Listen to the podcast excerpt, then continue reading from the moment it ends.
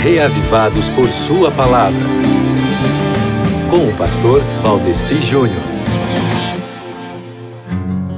E aí, meu irmão, já leu o capítulo bíblico de hoje? É? Ah, ainda não? Então vai ler, né? Olha, eu estava dando uma olhada aqui no capítulo bíblico de hoje. Eu vou dizer para você que se eu tivesse que resumir o capítulo bíblico de hoje em uma única palavra, a palavra seria dedicação.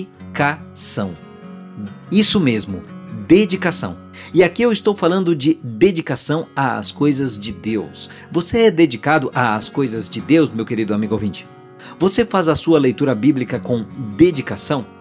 O capítulo de leitura bíblica trazido pelo projeto Reavivados por Sua Palavra para nós hoje é 1 Crônicas 22 e basicamente o que o capítulo traz é Davi fazendo os preparativos para a edificação do templo e Davi passando as ordens a quem seria o sucessor dele, que no caso era Salomão, né?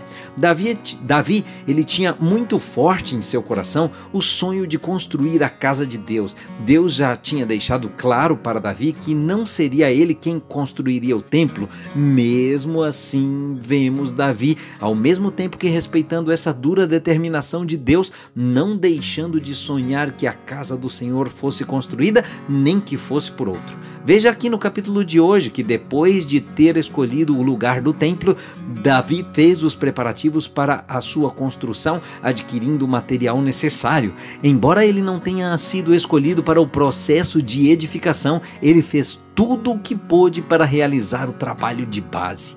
É a isso que eu chamo de dedicação, meu querido amigo ouvinte. Você é dedicado às coisas de Deus, meu prezado irmão? Então faça a sua leitura bíblica de hoje com muita dedicação, ok?